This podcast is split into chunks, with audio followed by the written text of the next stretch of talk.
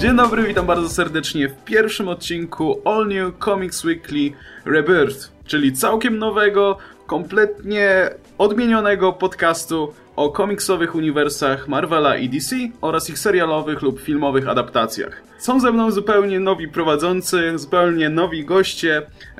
Oskar Rogowski, którego możecie znać z sieci pod pseudonimem Komiksomaniak 616. Cześć, witam się z wami w zupełnie nowym programie. I Adam Antolski, którego możecie znaleźć w sieci pod pseudonimem Ankul Mruwa. Ja chciałem tylko powiedzieć, że bardzo się cieszę, że zostałem do tego zaproszony. Kompletnie się tego nie spodziewałem. Także mam nadzieję, że tutaj zaakceptujecie te wszystkie zmiany, jakie dla was przygotowaliśmy. E, mam nadzieję, że to odświeży tutaj naszą formułę. E, no i że dalej nam się tutaj będzie miło spotykać co miesiąc e, w ramach miesiąc? All New Comics Weekly Rebirth. Co, co miesiąc? Co, a powiedziałem co miesiąc? Tak. To jest co To miesiąc? co tydzień. Okej. Dobra. E, mamy dzisiaj w cholerę tematów. E, naprawdę bardzo dużo, więc e, może ten odcinek być dłuższy, ale zobaczymy. E, po pierwsze rzecz, wreszcie będziemy w miarę aktualnie, bo zwykle się zdarzało tak, że nagrywaliśmy podcast, a potem się trafiał jakiś trailer albo coś ważnego i nie było o tym w odcinku. Tym razem na szczęście ważny trailer pojawił się, w zasadzie teaser pojawił się we wtorek, e, czyli tak jak nagrywamy to wczoraj. E, czyli Doctor Strange, pierwszy teaser, który miał nam tutaj zaprezentować tego bohatera. No i co o nim myślicie? Bo głosy są mniej więcej podzielone, to znaczy nie, chyba nikomu się nie podobał, ale też nie wszyscy byli do końca zachwyceni tym i ale trudno to, powiedzmy łatwo to zrozumieć, bo to był teaser, który tylko zaprezentował to, co już o tej postaci wiedzieliśmy, plus parę całkiem fajnych scenek i nic poza tym, więc część osób poczuła się zawiedzona. A co wy myślicie? Mi bardzo się podobał. Podoba mi się cały nastrój, jaki jest zbudowany w tym teaserze. Podobają, podoba mi się, że. Podobają mi się elementy. Pod, trochę przypomina mi początek Batman. Początek. To trochę źle za, zabrzmiało. bardzo mi się podoba Tilda Swinton jako e, The Ancient One. To ona gra, prawda? Tak, Ancient No. One. E, I tak, jestem bardzo pozytywnie nastawiony. Czekam na więcej. To znaczy jest dużo za mrocznie, wiecie, nie ma, nie ma dobrych dowcipów i jak jest mrocznie, to nie może się udać.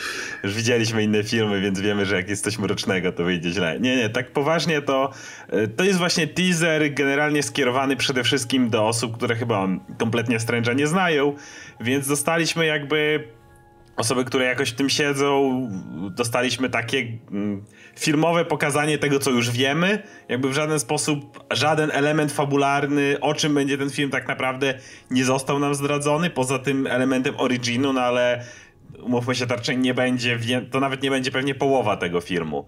Więc jakby widzimy ten standard, czyli ranny doktor, który był tam chirurgiem doskonałym, ma zranione ręce, szuka sposobu, żeby je wyleczyć.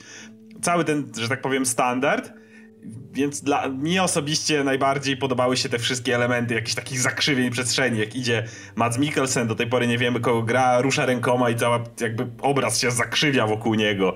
To było takie naprawdę to, to na co czekałem, ale jeszcze cały czas nie zobaczyliśmy na przykład planu astralnego, więc jakby na to bardzo czekam. Także teaser czy zwiększył jakoś moje mm, oczekiwania, jakoś jestem teraz lepiej nastawiony? Nie, absolutnie. To jest jakby raczej takie potwierdzenie tego, tego, tego na co liczyłem, a przede wszystkim czekam na trailer, który pewnie dopiero za parę miesięcy się pojawi. E, No fakt, że ten teaser jest dosyć taki właśnie mroczny i poważny i to jest coś innego niż mogliśmy się spodziewać choćby po grafikach koncepcyjnych, które były kolorowe i takie no no, zupełnie innych barwach powiedzmy utrzymane.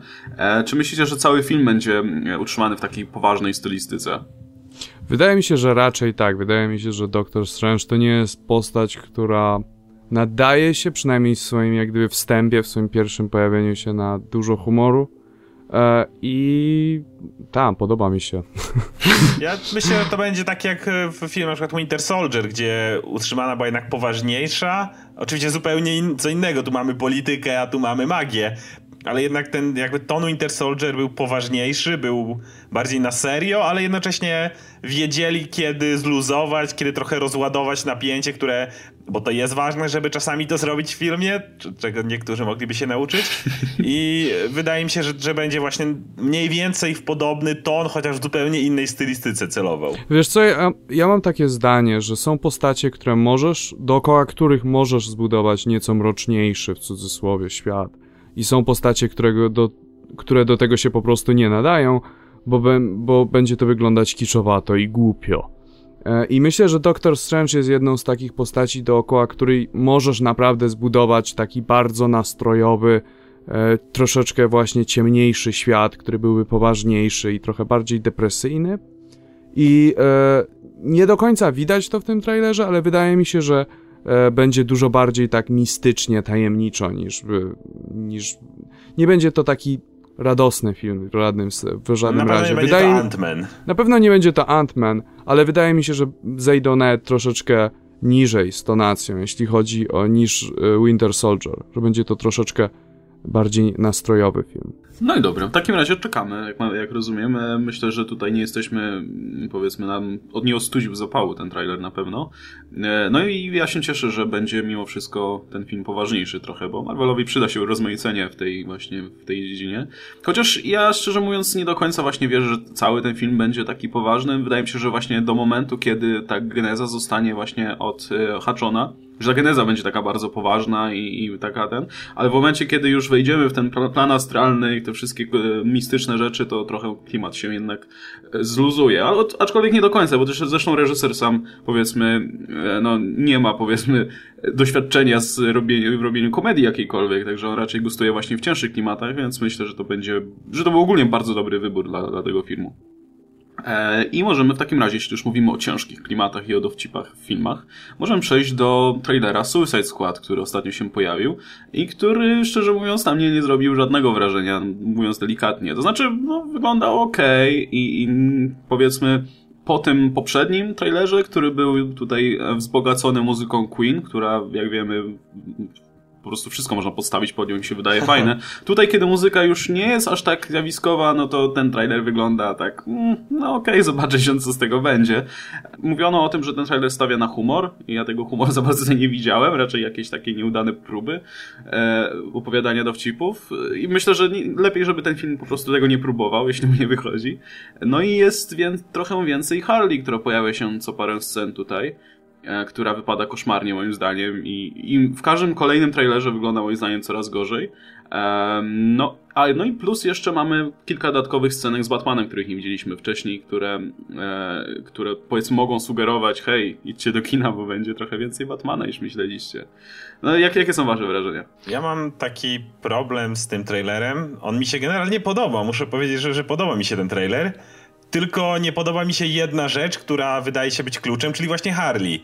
Jakby głównym elementem tego trailera jest Harley i ona mi się nie podoba, cała reszta mi się podoba, ale to już bardzo mocno mi się gryzie i bardzo jakby dla mnie zaburza obraz tego filmu, ponieważ wiemy, że Harley będzie na pewno bardzo dużo w filmie. A skoro ona mnie nie kupuje, no to mam te obawy, że w filmie też mnie nie kupi. Ja chyba jako jedyny z was jeszcze mówiłem, że mi się podoba Harley w poprzednim trailerze. Wam chyba już się nie podobała wtedy. Tak. Ja, mi się jeszcze wtedy podobała, natomiast tutaj już dali jej więcej kwestii i kompletnie mnie straciła. Jakby Harley zawsze dla mnie powinna być takim słodziakiem, że tak powiem. Takim przerysowanym słodziakiem, który może ci rozwalić czachem młotem, jeżeli, jeżeli zajdzie potrzeba. Ale ona powinna być taka trochę właśnie przerysowana, a Margot robi, mam wrażenie, że się nawet nie stara stara, jakby, nie wiem, nie, to widzę, nagle zobaczyłem tylko Margot Robbie, która ma fajny cosplay Harley Quinn. I to, to jest bardzo ciężkie, dlatego że Harley Quinn będzie na pewno bardzo dużo. Natomiast z dobrych rzeczy dostaliśmy jedną kwestię Jokera i ona mnie bardzo kupuje. Jakby Jared Leto dalej wygląda dla mnie jako rewelacyjny Joker, właśnie przez taką swoją może lekką teatralność, właśnie on, on mówi to w taki lekko przerysowany sposób ja to na przykład absolutnie kupuję, no ale, ale z drugiej strony jest ta Harley, więc mam spore obawy. Mi się wszystko podobało, właściwie nawet nie przeszkadzała mi bardzo ta Harley, podobał mi się Joker, podoba mi się to, że będzie więcej Batmana. Pierwotnie mówiono, że będzie tylko jeden, jedno cameo, jedno, jeden gościnny występ. Tutaj wygląda, że może być go trochę więcej. Ciekawe, czy tego nie dotyczyły jednak te dokrętki, do których za moment dojdziemy. E, tylko, że ja mam taki problem, że mi jest trochę trudno zaufać Warner Bros. Dlatego, że zwiastuny Batman v Superman wydawały mi się tak super świetne, zajebiste i tak dalej. I tak bardzo się podjarałem, że teraz się trochę boję. Miałem złamane serce zbyt wiele razy. Ale... Ale nie, jeśli mam mówić o samym zwiastunie, to bardzo mi się podobało, bo bardzo mi się podoba jak e, Will Smith wygląda jako Deadshot, czego nie spodziewałem się, prawdę mówiąc. Jest taka jedna scena, jak siedzi, ma ten, stoi, tak stoi, ma ten wizjer swój nałożony i strzela z ręki. Wygląda fantastycznie.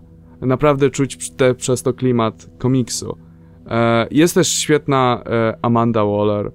Jestem wiesz, bardzo mi się podoba, tylko ponownie jest ten problem, że im nie ufam jak gdyby. E, no właśnie, wspomniałeś o Willu Smithie i, i o nim się nie mówi za dużo, bo no, wszędzie jest Joker i Batman i Harley, ale też moim zdaniem wygląda na tych trailerach, znaczy to jest moje zdanie, wygląda po prostu najciekawiej z tych bohaterów. Widać, że, że całkiem nieźle czuje tę rolę i, i wydaje no się bardzo, aktor bardzo, tak, wydaje więc... się bardzo wiarygodny i fajnie, że też odchodzi od takich ról, w których go widzieliśmy wcześniej. E, tutaj są właśnie sam Will Smith. E, no i wracając jeszcze na moment do Harley, to no właśnie ja mam problem z Harley taki, że ani to nie jest ta Harley, którą ja znam, kreskówkowa czy komiksowa, bo nie ma, no, nie ma tych takich charakterystycznych cech, jakie ma Harley. Nie ma tego głosu, akcentu. Sposobu mówienia No właśnie, i właśnie nie jest taka infantylna, nie jest yy, taka właśnie, no właśnie nie jest taka słodka i, i, i niebezpieczna przez to. Ale z drugiej strony bym to przełknął bez problemu, gdyby nie fakt, że sama Margot Robbie w swojej tak jakby interpretacji mnie tutaj nie przekonuje. W zasadzie nie widzę tej żadnej interpretacji, po prostu jest sobie Margot Robbie, która próbuje grać Harley Quinn. I, I wygląda jak Harley Quinn, ale jakby nic poza Ale okej, okay, jest... zawsze można założyć, że to tylko trailery i być może w filmie tak, się to tak. lepiej zgra, że po prostu wyrwane z kontekstu scenki nie pokazują pełnego obrazu. Okej, okay, nie ma sprawy, ale póki co, póki co to, to mnie najbardziej niepokoi w tym filmie właśnie. Mam to samo, dokładnie. E, cała reszta wygląda całkiem okej. Okay. Właśnie szczególnie jeśli chodzi o Willa Smitha w tej ro swojej roli. I resztą obsady zresztą też. Dziwi mnie trochę, że w ogóle nie pokazują e, Enchantress w tym filmie, ani trochę. Pokazali w zasadzie ją tylko na moment w jednym trailerze i potem, potem jej nie ma. A mówiąc był, byłem e, dosyć ciekawy tej roli, bo, bo strasznie lubię aktorkę slash modelkę, która się wciela w tę rolę e, i nie jestem w stanie powtórzyć nazwiska, przykro mi. E, no ale dobra, zobaczymy w takim razie. Będziemy Jeszcze czekać... jedna rzecz, którą chciałem tylko dodać. Mhm. E, jedną rzecz, którą zrobili tu dużo mądrzej, to de facto zaspoilowali nam moment, w którym ginie Slipknot, ale zrobili to na tyle humorystycznie, że mi osobiście ten spoiler nie przeszkadzał. Widzieliście, jest ten motyw you, you try to escape, you die. Jest pokazane jak Slipknot skakuje na lince i próbuje zwiać. I zakładam, że chwilę później on wybuchnie, czy coś w tym rodzaju. Nikt się nie oszukiwa, że on ale, przetrwa Ale jakby właśnie to, to na tyle fajnie pokazali, że jakby mi to nie przeszkadza. To, to jest taki rodzaj spoiler w trailerze, że generalnie i tak wiemy, co się stanie, więc fajnie. I, i wiecie, nie pokazali samego wybuchu, więc to jest takie, możemy się śmiać i wszyscy wiedzą, co będzie, przyjdziemy do kina, faktycznie on odskoczy, wybuchnie, a i tak może będzie nas to bawiło, więc to jest okej. Okay. No i pomówmy sobie w takim razie o tych dokrętkach tajemniczych, o których była mowa już sporo wcześniej w zasadzie. Zaraz po, po e, kiepskich recenzjach dla Batman v Superman pojawiły się właśnie plotki o tym, że mm, no za dosyć grubą kasę zebrano wszystkich tutaj na plan, żeby dograć parę scen. E, I pierwsza plotka mówiła o tym, że mm, są to dokrętki mające wprowadzić więcej humoru do filmu. E, potem pojawiły się, ktoś, ktoś o tym wspominał, chyba sam Ayer albo któryś z aktorów wspominał o tym, że e, są to dokrętki, które mają wprowadzić więcej akcji do filmu. E, zresztą chyba David Ayer mówił na Twitterze, publikował tweeta, gdzie wspominał o tym, że no, studio mu zaproponowało, żeby coś dorzucić do tego filmu, więc no, kto by się nie zgodził. No i plus jest jeszcze ta oczywiście plotka, że być może chodzi o to, żeby właśnie dać tutaj więcej Batmana tego filmu, no bo wiadomo, po Batman v Superman to tak jakby Batmanem tylko można reklamować jeszcze to uniwersum. E, no i właśnie, nie, pewnie prawdy się nie, dowiemy nigdy, a, aczkolwiek właśnie ta, ta teoria, żeby dokręcić trochę więcej humorystycznych scen przez jakiś tam czas mi grała, bo no umówmy się, Batman v Superman zarobiło tak sobie, jak na budżet tego filmu, Zarobiło fatalnie, jak na postacie, które mieli. To, to nie, swoją to, drogą. To jest fatalny zarobek. Tu nie ma co się oszukiwać. Mając Batmana i Supermana w tytule i w filmie, nie dobić do miliarda, kiedy robią to Transformers, czy nie wiem, Iron Man 3 to jest naprawdę fatalny wynik. Naprawdę fatalny. A oni nie mają szans dobić miliarda już. No już nie mają. A z drugiej strony mamy, no myślę, że ani Warner Bros., ani tutaj twórcy filmu nie są głupi. Widzą, że na przykład Deadpool, który był kompletnie niepoważny i trochę w stylu Suicide Squad, można powiedzieć, że tak jakby pewne elementy tutaj są wspólne, że ma to Bardzo być taki dużo. nieobliczalny, brutalny, szalony film. I Deadpool zrobiony za czapkę gruszek, który jest filmem luźnym, pełnym dowcipów, zarabia kupę kasy. Wcześniej w Guardians of the Galaxy, do, do, do do właśnie których Suicide Squad się troszkę porównuje, też będąc filmem bardzo komediowym zarobiło kupę kasy, mimo że byli to kompletnie, wiesz, nieznane postacie. Mo możliwe, ktoś, że ktoś się po prostu podrapał po głowie i stwierdził, że no może faktycznie lepiej by było zrobić trochę luźniejszy film. Ale z drugiej strony, jak zobaczyłem ten trailer, zobaczyłem jakie dowcipy oni tam próbują forsować, to, to stwierdziłem, że chyba jednak nie, że chyba nie, nie, jednak nie czają zupełnie o co chodzi, więc może chciałbym wierzyć, że to jednak nie chodzi o do, dokręcanie dowcipów, bo jeśli te dowcipy mają tak wyglądać, to ja dziękuję bardzo. Tylko, że musisz wziąć pod uwagę jedną ważną rzecz. Y, to, co widziałeś w trailerze, nie ma praktycznie żadnych szans, że jeżeli były dokrętki, to nie ma praktycznie żadnych szans, patrząc na to, jak to działa, żeby one znalazły się już w trailerze. Jakby to, co było w trailerze, już musiało być wcześniej. No tak, szans, tylko że właśnie ja nie po prostu nie wierzę, że ewentualne dokrętki będą stały na wyższym poziomie niż to, co widzieliśmy w tym trailerze. Więc... To znaczy, ja chciałem powiedzieć, że bardzo wiele filmów we współczesnych czasach dostaje dokrętki. To nie jest jakby nic nadzwyczajnego, sam fakt.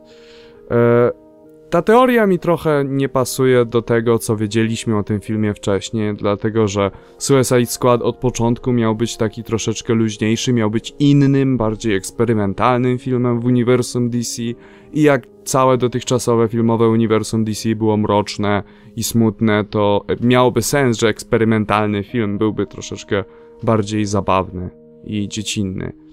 Wydaje mi się, że to po prostu kopanie leżącego. W momencie, kiedy wiesz, kiedy się, kiedy Batman v Superman dostał po prostu gigantycznym kowadłem krytyki i został kompletnie zgnieciony i równocześnie ekipa zauważyła, że są jakieś dokrętki, to jak gdyby te historie dopisali po drodze, bo być może te sceny, które były dokręcane, były takie śmie śmiechowate, heheszkowate, e, ale rzeczywistość wydaje mi się prosta.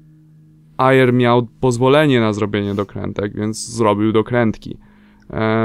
DC troszkę wolniej działa z tego typu decyzjami niż na przykład Marvel, o czym już kiedyś wspominałem na innym podcaście. Nie do końca sobie po prostu wyobrażam taką sytuację, że po prostu nagle studio sobie zorientowało się, że ich film jest zbyt smutny, więc muszą dowalić jakieś dowcipy, że nagle, nie wiem, Batman opowiada dowcip Jokerowi, czy...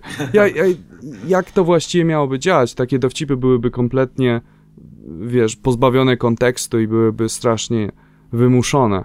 Eee, Wiesz, jest jeszcze szansa, że na przykład Ayer miał, dużo, miał więcej, powiedzmy, pomysłów, których nie udało się zrealizować, e, które były, powiedzmy, trochę wbrew tej poprzedniej linii, jaką trzymało no, no, to no. uniwersum i w momencie, kiedy zezwolono mu na to, to po prostu zaczął je realizować, nie? No, to, bym, to, to ewentualnie w takiej formie tę plotkę widzę, że po prostu Ayer miał pomysł na, wiesz, na kilka scen, które miały być właśnie śmieszniejsze, E, luźniejsze, one, no może, może w tym sensie właśnie. I luźniejsze, takie bardziej pogodne.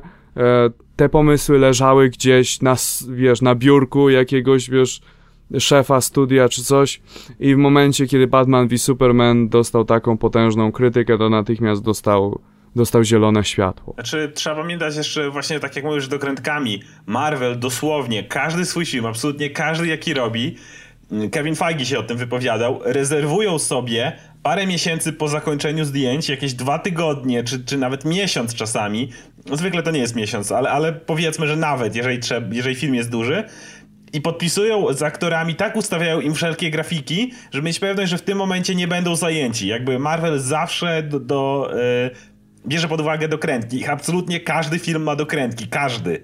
Więc jakby to też nie jest coś, co, coś dziwnego, że są te dokrętki. Natomiast w przypadku DC wydaje mi się, że oni jakby jeszcze jeszcze nie, nie mają tej wprawy, jeśli chodzi o tego typu obudowanie uniwersum. Dopiero, dopiero próbują, wiadomo, no na razie im tak średnio wychodzi, ale być może jest tak, jak mówicie. Ja mam wrażenie, że te dokrętki będą nie tyle bardziej humorystyczne, luźniejsze, co może bardziej stawiają na interakcję między postaciami. Widzicie tą scenę w barze, na przykład, jak oni siedzą i coś tam piją. E, nie ma, to nie jest jakiś ogromny budżet, żeby dostawić w tym miejscu jakąś rozmowę między dwoma postaciami, bo to jest jakby też coś, co najbardziej leżało w filmie Batman v Superman, co my krytykowaliśmy i wiele osób krytykowało, że tam praktycznie nikt ze sobą nie rozmawia. Więc mam wrażenie, że to byłyby najwyżej tego rodzaju dokrętki, ale znowu, które mogły wynikać z tego, że Ayer miał jakąś szerszą wizję na te postacie, tylko jakby wcześniej mu się nie zmieściło, a teraz jest szansa, żeby oni jednak parę słów więcej ze sobą zamienili. Przynajmniej ja mam taką nadzieję, bo, bo chciałbym zobaczyć wreszcie postacie, które mają ze sobą jakieś żywe interakcje właśnie, a, a nie, wiesz, idą, bo im tak scenariusz każe. No tak, no nie ukrywajmy, że po to te filmy oglądamy właśnie dla, dla postaci. Szczególnie takie filmy, gdzie mamy drużynę postaci, których, e, które poznajemy pierwszy raz. To głównie z interakcji się dowiadujemy czegokolwiek o nich.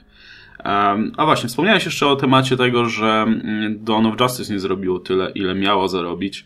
E, no na dzień dzisiejszy ma zdaje się 780 milionów chyba Jakoś tak? I już jest w zasadzie... Myślę, że przebije 800 i to będzie koniec. No już jest w zasadzie na, na wymarciu, nie? No, niedługo wchodzi Księga Dżungli, zdaje się. Teraz zdaje się, że przegrało z The Boss e, w, tak, w nowym... Tak, z Melissą McCarthy. No właśnie, z tą też zresztą mocno zmierzoną przez krytykę komedią. Debilną komedią. no, powiedzmy sobie, no tak. No ale no, to jest naprawdę słaby wynik, no bo jeśli ten film ma 250 milionów budżetu, plus mówi się o tym, że jakieś 150 milionów poszło na samą promocję. Z kampanią było podobno 400 No właśnie, łącznie 400 i zarabia tylko 800 milionów, no to jest, kurczę, no można mówić o porażce, myślę. Ale to no też... Z każdego dolara wyciągnięto dwa, to, to nie jest dobry przelicznik na No i myśl, no i dobra, no i teraz zadajmy sobie to pytanie, które sobie tutaj wszyscy zadają dlaczego tak się stało? Czy, czy to jest wina e, tutaj tej krytyki, która się rozniosła? Czy widzowie byli zawiedzeni po sensie? No bo podobno widzom się podobało, tak, tak, tutaj jest, cały czas słyszę głosy, że widzom się przecież podobało. No więc jeśli widzom się podobało, to czemu nie chodzą na ten film drugi raz? E, czemu ten, ten film zarabia dużo mniej niż, nie wiem, Iron Man 3, czy coś w tym stylu, gdzie mamy film, film z Batmanem i Supermanem, który miał potężną kampanię marketingową. E, więc co poszło nie tak w takim razie? Fanboje Marvela zniechęcili. To wszystko ci fanboje Marvela. Fanboje Marvela zniechęcili Ich ludzi. pies. Kurde. Ale mówiąc serio, y, no jest jedna osoba, która ponosi odpowiedzialność za film i to jest reżyser. E, ewentualnie w tym wypadku ja bym winił tak naprawdę cały ten e, zespół produkcyjny e, uniwersum DC, czyli tak jak wspominałem, Jezus, ten gość z, Sinocopy, którego nie potrafię imienia zapamiętać.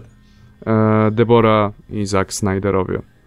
Dlatego, że no, oni jednak obrali taki kierunek dla tego uniwersum i oni, zdecydo- oni podjęli szereg naprawdę fatalnych decyzji, które sprawiły, że ten film się stał taki, jaki jest.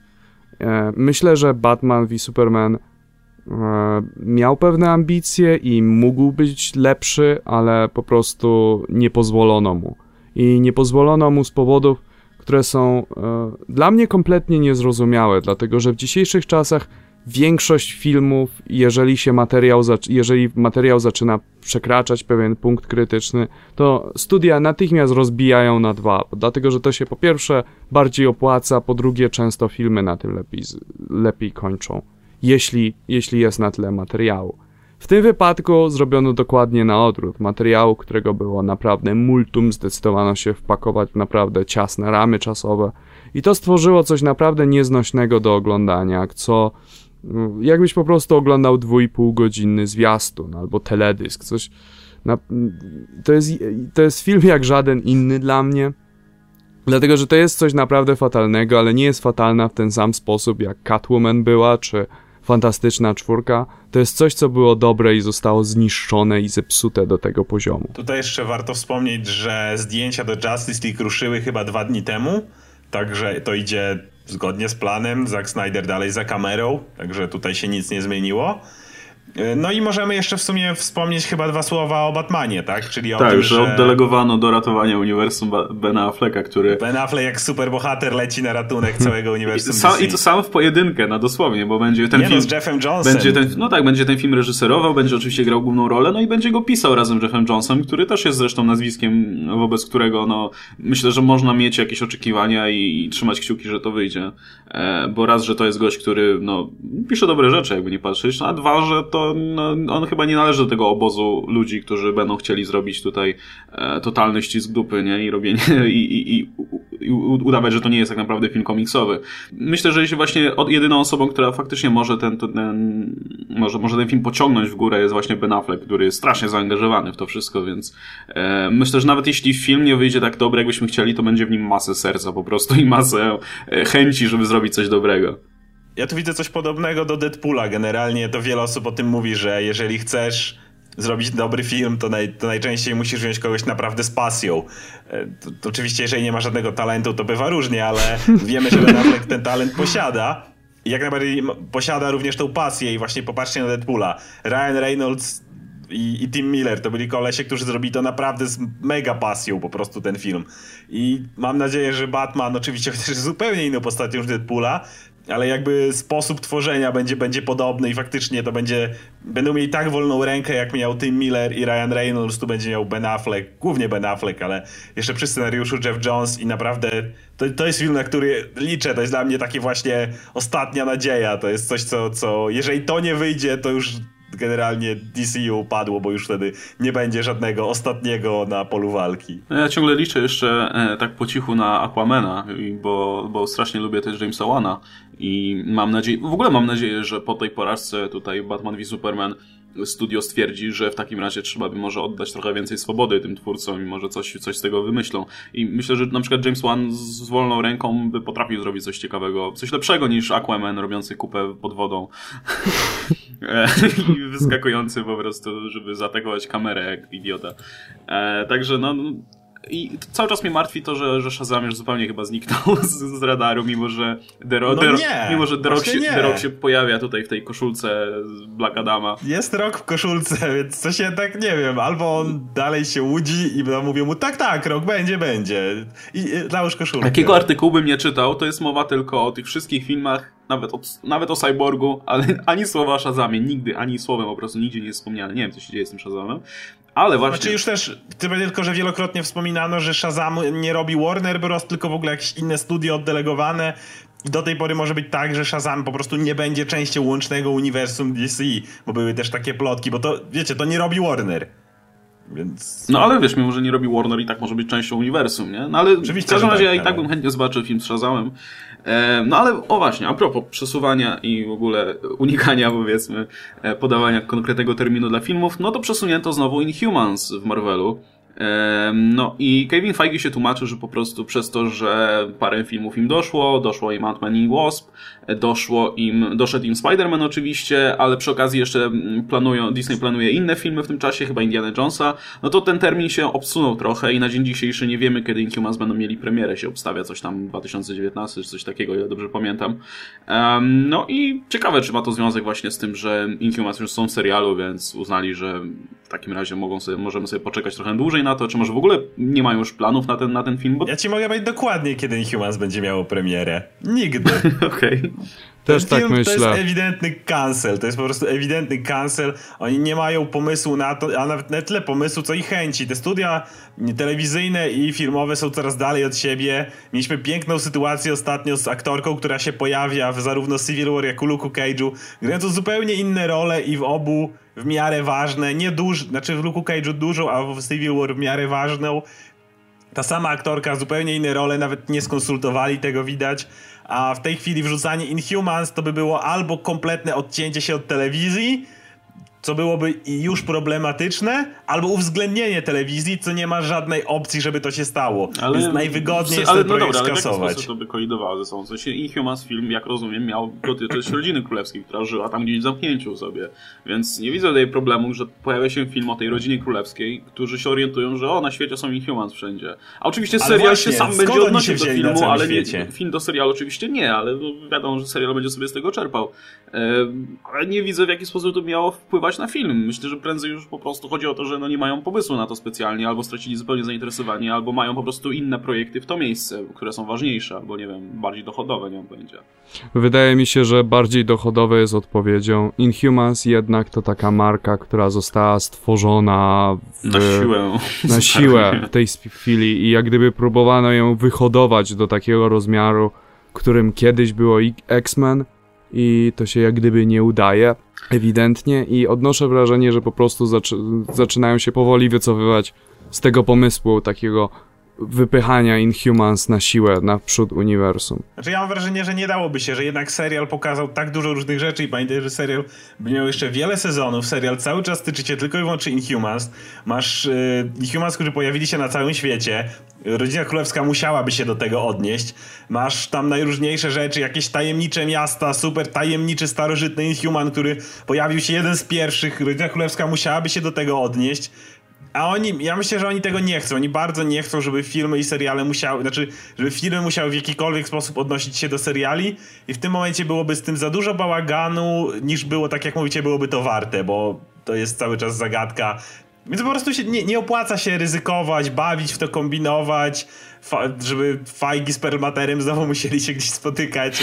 Więc wydaje mi się, że to jest po prostu niewarte zachodu i Fajgi to zobaczył i ten projekt dostał cancel w takim niby zdaniu. Przesuwamy na termin nieokreślony. Aha. To znaczy, gdyby to były w tym pieniądze ukryte, to by oczywiście się dogadali. No, jeżeli Marvel no tak. jest w stanie dogadać się z Sony w kwestii Spidermana, to na pewno jest w stanie dogadać się z Marvelem w kwestii postaci, które sam posiada. E, problem jest raczej w tym, że no po prostu wydaje mi się, że Inhumans pojawili się w serialu i mieli się chyba pojawić prawie od samego początku jako taka przetestowanie gruntu, czy to faktycznie jest na tyle chwytny temat, że moglibyśmy na tym zbudować wielką markę. I po prostu wydaje mi się, że na Inhumans nie da się zbudować takiej siły, takiej potęgi, jaką chociaż ma chociażby ma Fox ze swoimi X-Menami. Okej, okay, to w takim razie myślę, że możemy zostawić temat Inhumans i ogólnie przejść sobie może już do tematów komiksowych, bo mieliśmy bardzo, bardzo ważny news w trakcie tutaj naszej e, przerwy. E, mianowicie no, ogłoszono wreszcie zespoły kreatywne, które będą się zajmować kolejnymi tytułami w, w no, uniwersum DC w nowym kształcie po Rebirth. 25 maja zdaje się, że wychodzi ten one shot, który nam opowie w ogóle co się stało i dlaczego tutaj w ogóle mamy powiedzmy w jakiś sposób amalgamat tutaj starego uniwersum z nowym uniwersum DC. E, swoją drogą znowu oba, oba, e, oba wydawnictwa robią mniej więcej coś podobnego, bo Marvel w sumie po Secret Wars też trochę skorzystał na tym, że po prostu wziął sobie rzeczy z innych uniwersów i do, jakoś się tam dopasował do swojego aktualnego. E, w każdym razie pomówmy sobie najpierw krótko o tych zespołach. Może nie będziemy przytaczać wszystkich, ani mówić też o wszystkich tytułach, jakie są zaplanowane, bo jest ich całkiem sporo, ale możemy powiem, pomówić sobie o tych, które nas tutaj specjalnie interesują. Zacznijmy może od tutaj tematu Batrodziny, bo to się dzieje sporo ciekawych rzeczy. Mm, po pierwsze, to, że Scott Snyder zostaje tam przesunięty do All-Star Batman, e, to już zdaje się, że wspominaliśmy, albo i nie, ale była mowa o tym, że Scott Snyder zostanie przy Batmanie. To jednak nie będzie Detective Comics, jak e, nam się wydawało wcześniej, ale właśnie All-Star Batman. Najwyraźniej All-Star Batman and Robin Boy Wonder został ostatecznie pogrzebany. Szkoda, no czekam, no, czekałem cały czas na ciąg dalszy. No ale Scott Snyder razem tutaj z gronem całkiem, całkiem ciekawych rysowników będzie się tym, tym tytułem zajmował i ponoć mamy tam zobaczyć galerię takich klasycznych przeciwników Batmana. E, no i ogólnie to podejrzewam, że będą takie lekkie historie, które Snyder chciał pisać, ale, ale, ale wolał pisać te swoje wielkie takie e, karaklizmy, które na, nadciągały nad Gotham. No, jaram się strasznie tym współpracą z Jokiem chociażby, albo z Seanem Murphym. No z Johnem Romito juniorem to już mniej, ale zdaje się, że pierwszy komiks będzie z jego udziałem. No a do głównego tytułu przechodzi Tom King i Tom King będzie pisał Batmana, co jest moim zdaniem świetną wiadomością. Wiadomo, jest to gość, który no, jak mało kto potrafi pisać tego typu postacie. E, będzie rozumiem, rysować tej... David Finch. Tak, ale rozumiem, że zgadzamy się z tym, że David Finch na, na tej nałówku to nie jest najlepszy wybór. Szczególnie, że no, e, jest świeżo po ranie Wonder Woman, którego się nie dało czytać, nie dało się, oglo- nie dało się oglądać tutaj a propos Davida Fincha. O, Jezus. Więc, więc to mnie trochę niepokoi, ale i tak trzymam kciuki, że seria będzie całkiem okej. Okay. Jest ta e, jedna okładka Wonder Woman, kiedy, on, kiedy nadlatują takie wielkie jastrzębie i ona wyciąga rękę i wygląda ta ręka jakby miała kurzą łapkę.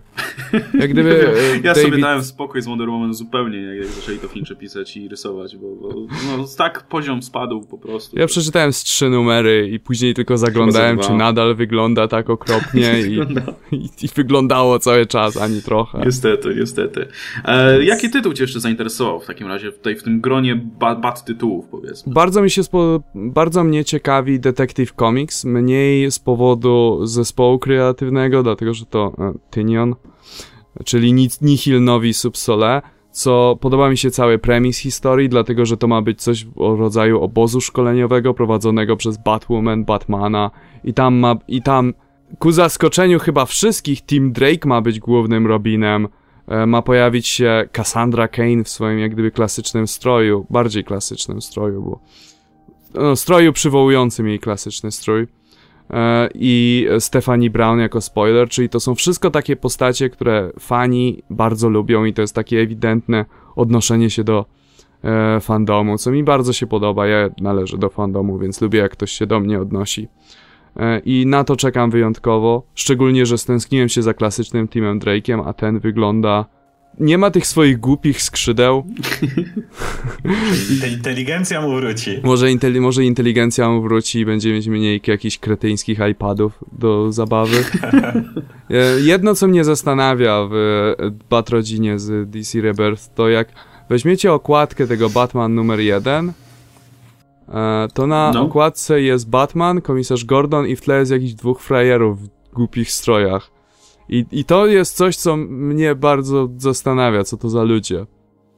E, Okej. Okay. A i tu pojawia się też Duke Thomas, więc możliwe, że on będzie pełnić większą rolę w, większą rolę w, w serii, co też mnie cieszy, bo bardzo go lubię. I generalnie ja jestem, pomijając Frencha, który faktycznie był fatalnym wyborem, ale niestety no DC ma kilka, jak gdyby w kilku miejscach ma problemy z grafikami Wiesz, poza tym to jest gość, który nie do końca pasuje, moim zdaniem, do Batmana, pomijając to, że tak jakby nam się jego styl nie podoba i rysuje mm. słabo to swoją drogą, ale to też, wiesz, oglądałem ostatnio wywiad z Gregiem Opulo, który mówił, że jak on podchodził do, do rysowania Batmana, to on zdecydował, że chce rysować Batmana jak najprościej, bo wtedy wygląda najbardziej przerażająco, dlatego Batmanu Capullo ma taką czarną maskę, bez żadnych cieni, bez niczego, ma taki bardzo prosty strój i to moim zdaniem działa, a znając Fincha, to, to naciepie tych wszystkich kresek, cieni i tak, wszystkiego tak. innego i to będzie, będzie się myślę dosyć kiepsko czytało. To znaczy, no, to jest jeden z tych, a, jeden z tych artystów, którzy tak bardzo dbają o detal, tak bardzo starają się w każdy panel nawciskać jak najwięcej tylko się da, że zapominają o jakby podstawowej anatomii. E, to, te kreski, o których wspominasz, to jest ta jego metoda cieniowania, prawda? Każdy mięsień musi być po prostu otulony pierdyliardem kresek i wygląda to strasznie, strasznie źle. E, I szczerze mówiąc, mówisz o tym, że nie pasuje tutaj. E, tak, nie pasuje, ale jego kreska tak naprawdę do niczego nie pasuje. To znaczy, wyobrażasz sobie, żeby Superman był narysowany w ten sposób? Albo Wonder no, Woman? No, jak, jak o gdyby... matko, jakby on rysował Wonder Woman, to by tak. jak dmuchana lalka po prostu. I wszyscy mężczyźni by mieli raka na ryju.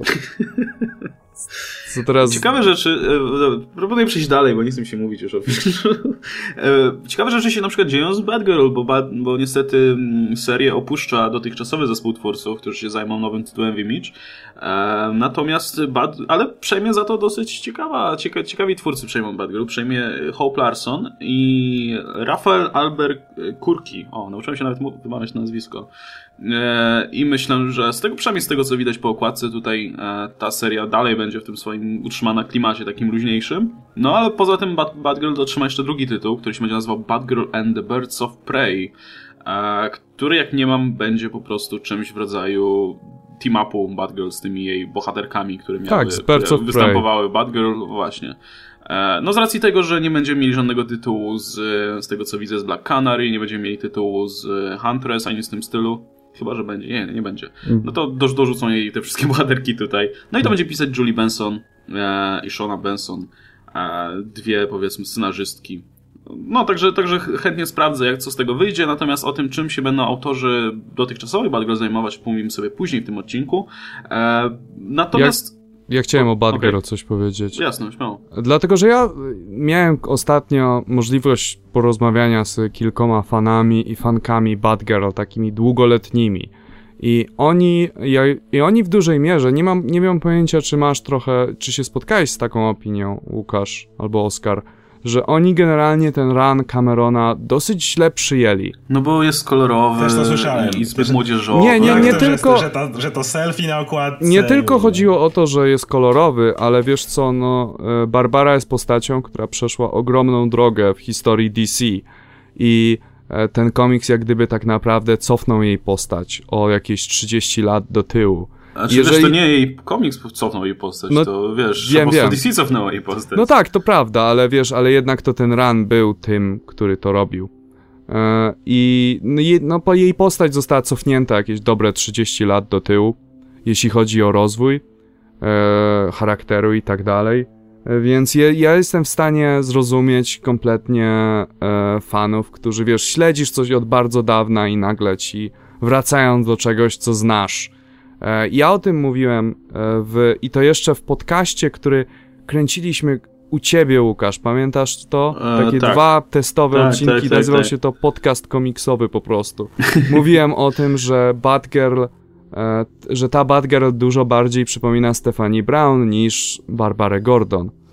I odnoszę wrażenie, że teraz właśnie Batgirl and the Birds of Prey jest taką próbą połączenia tych dwóch światów, tych światów starych fanów i, e, i nowych. Dlatego, że bardzo dużym wątkiem w tym, e, w tym nowym tytule ma być Oracle, że ktoś podaje się za Oracle, który był przydomkiem noszonym przez Barbarę Gordon w trakcie, kiedy była na wózku. E, I jak gdyby ona spotyka się ze swoimi starymi kumpelkami i próbują ustalić, kto to jest.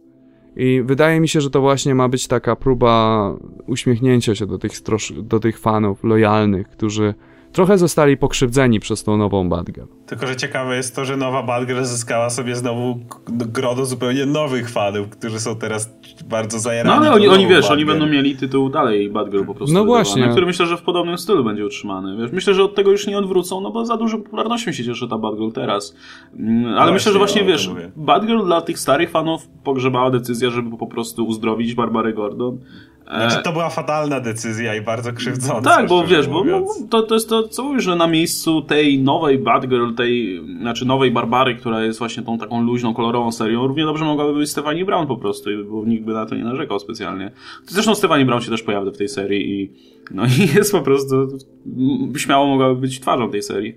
E, no ale to fakt, no ja, znaczy też w jakiś tam sposób rozumiem frustrację fanów, ale myślę, że oni powinni się bardziej, bardziej już irytować przy okazji tej poprzedniego ranu, gdzie po prostu zrobili z Barbary, e, wiesz, postać, która żyje przyszłością cały czas i jest wiecznie, wiecznie umęczona i tak dalej. I myślę, że akurat to, że przyszedł zespół, który stwierdził, że no nie ma co tego rozgrzebywać, stało się, mamy postać, z której trzeba by zrobić ciekawszą bohaterkę, zrobił coś nowego, to, to mi, ja, ja osobiście to, to zupełnie pochwalam, no, ale decyzję powiedzmy samego DC trudno tutaj odkręcić. To znaczy problem z ranem Gail Simon był taki, że on był bardzo ostro edytowany i bardzo ostro redagowany przez wydawnictwo.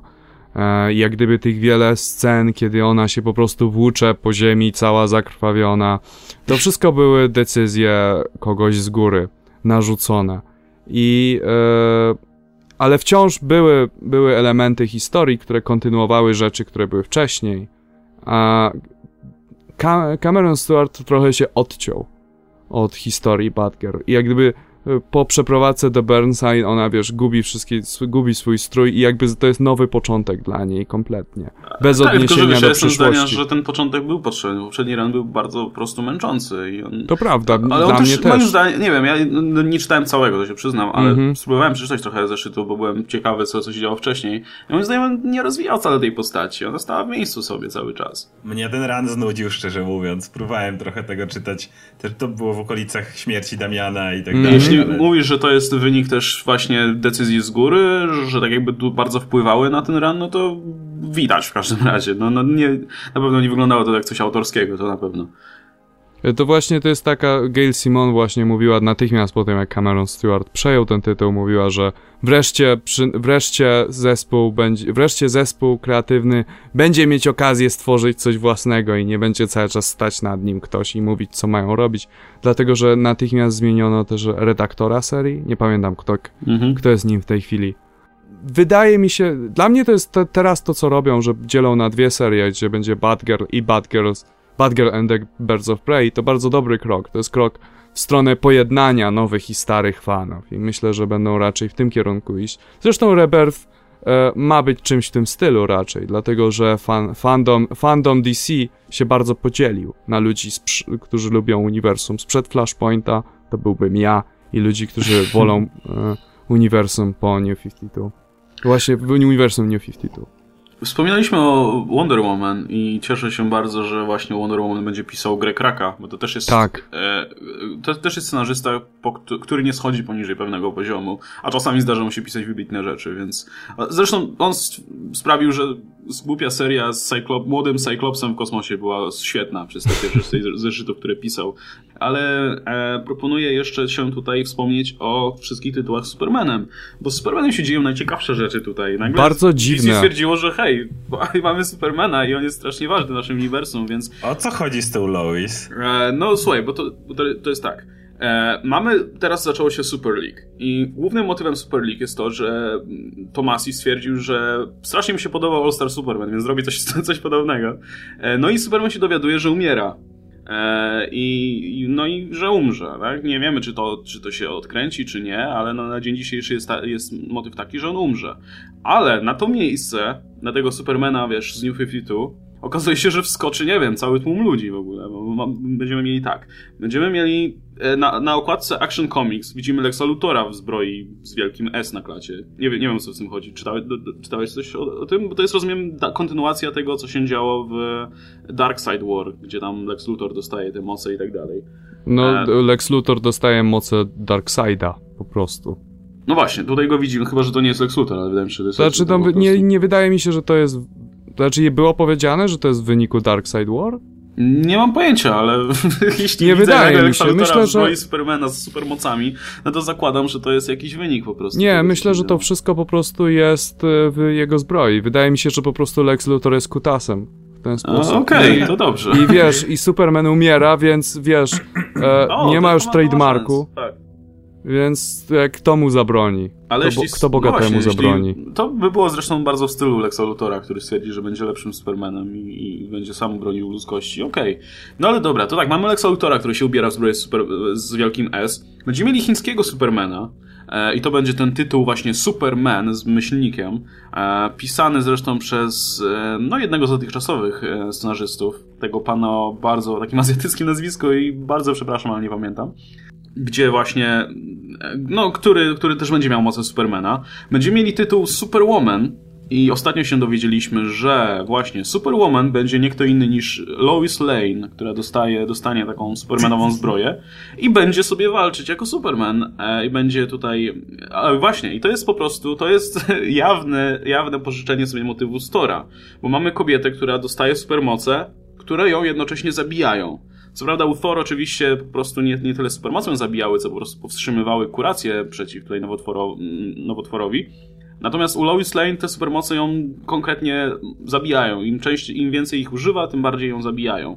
Eee, I to będzie pisane i rysowane przez Pola Jimeneza, więc myślę, że może być ciekawe, aczkolwiek no. To znaczy, ja bym, ja bym tutaj nie sięgał po inspirację z Marvela poza takim naprawdę powierzchownym podobieństwem dlatego że no to jest wątek, który jak gdyby się od jakiegoś czasu pojawiał w uniwersum DC. W All Star Superman też masz moment, kiedy e, Lois staje się Superwoman na moment. E, co mnie troszeczkę dziwi... to może być w ogóle te, z racji tego, że Super League coś tam inspiruje się trochę mm, tym Mori, Ranem Morrisona, to też tak. niejako jeśli to wynika z tego, no to, to też w pewnym sensie jest bardzo prosta, powiedzmy, inspiracja. Ale no nie wiem, moim zdaniem po prostu te podobieństwa są takie bardzo, bardzo tutaj widoczne. No, ale zobaczymy, jak są To znaczy, ja bym nie powiedział, że Lois Lane zastępuje Supermana per se, dlatego, że będziemy mieć kilku Supermanów poza tym, łącznie tak, z Supermanem sprzed Flashpointu dojdziemy za chwilę do tego. Tak.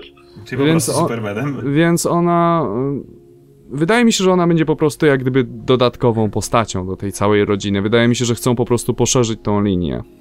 No więc tak, mamy Lexa Luthora, mamy Superwoman, mamy tego chińskiego Supermana, E, będziemy mieli oczywiście Supergirl dalej, którą serię mm -hmm. to będzie pisał e, Kary Zorel oczywiście, którą serię będzie pisał właśnie Steve Orlando, gość od Midnightera, więc na pewno ją sprawdzę.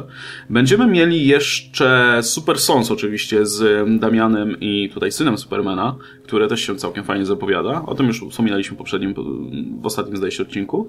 No i oczywiście będziemy mieli, tak jak wspominałeś, tego Supermana sprzed Flashpointu, którego, o ile, o ile dobrze pamiętam, obstawiałeś, że on zginie, co Właśnie, wciąż, ja się byłem... może, wciąż się może zdarzyć oczywiście. Wciąż mogą stwierdzić, że, że to wiesz, zrobić niespodziankę. Ale no na dzień dzisiejszy wszystko wskazuje na to, że zginie ten z New 52, a, a ten stary będzie dalej Supermanem. Zresztą zaprezentowano też koncept art jego nowego stroju.